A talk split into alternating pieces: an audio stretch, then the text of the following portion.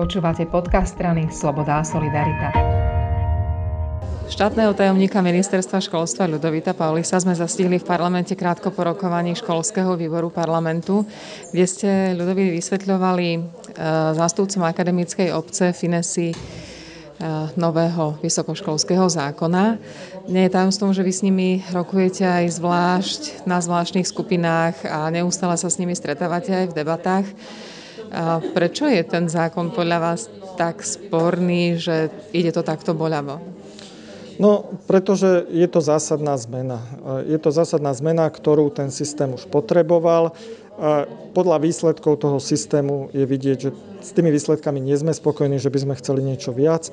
Takže čo iné nám zostáva, musíme ten systém zmeniť chcete riadne prevetrať a jedným z motivov je, aby tá tretina študentov, ktorá odišla do zahraničia za posledných 10 rokov, sa vrátila alebo minimálne si tento trend zastavili.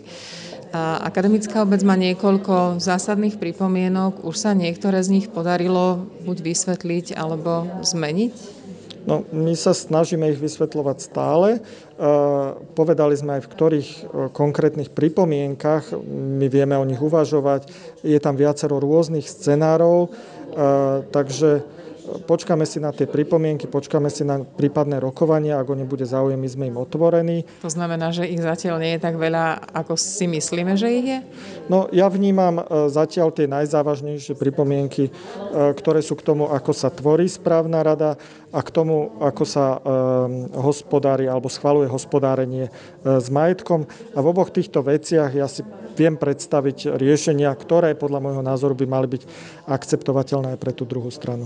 Toto sú také ale dosť procesné veci, až administratívne a to by asi študentov alebo rodičov až tak úplne nemuselo zaujímať a, a je naozaj dôvod, aby tieto dve veci boli takou zásadnou brzdou a motivom k takým tým nekonečným rokovaniam? Áno, e, pretože e, viaceré štúdie Teraz sme tu veľa hovorili o štúdii OECD, ale tých štúdí je naozaj viacej a tých podkladov je viacej. Hovoria o tom, že máme niečo zmeniť na vysokom školstve. A hovoria aj konkrétne čo. A hovoria, že treba zmeniť systém riadenia. Študenta síce vôbec nemusí zaujímať, že kto volí rektora a e, kto schváluje hospodárenie s majetkom, ale tieto procesy ovplyvnia ten výsledok, ovplyvnia, ako funguje tá vysoká škola, e, ovplyvnia to, ktorý učiteľ je ako zaplatený, ktoré pracovisko je ako podporované a toto už tí študenti uvidia. Skúsme sa teraz pozrieť, prosím, na čas plus 5 rokov od teraz. Aký je podľa vás ideálny stav, ak tento zákon teda prejde a začne platiť? Ideálny stav je taký, že budeme mať e, roz, rozdiferencované vysoké školy. Každá vysoká škola bude mať svoje poslanie, ktoré bude buď také, že e, orientujeme sa na výskum, vedu a na tie vyššie stupne vzdelávania, alebo sa orientujeme na prax.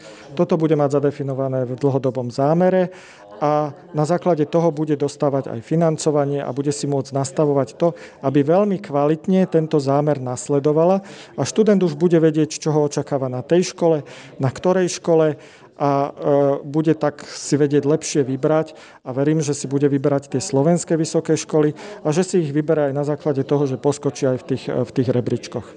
A bude to znamenať aj viacej kvalitných učiteľov, zviazaných viacej s praxou? Áno, e, jednak ten systém riadenia by mal otvoriť to, to prostredie aj, aj, aj novým prvkom a novým ľuďom zvonku a už spomínané e, funkčné miesta docentov, profesorov, takisto toto uľahčujú administratívne a to rozdeľovanie tých peňazí, ktoré už sme upravili, umožňuje to alebo nabáda tomu, aby v rámci toho nového systému riadenia tí najkvalitnejší dostávali e, ten, ten vyšší plat a, a, a boli tie učiteľské miesta atraktívnejšie. Vyzeráte byť veľmi unavený, ale asi to už je len záležitosť pár týždňov. Ideálne by tento zákon mal začať platiť od januára? Nie, nie, kdeže. Eh, aj na výbore pán predseda načrtol ten, eh, ten rámec legislatívny, ten je ešte pomerne dlhý, teraz prebieha MPK, po MPK medzirezortné pripomienkové konanie.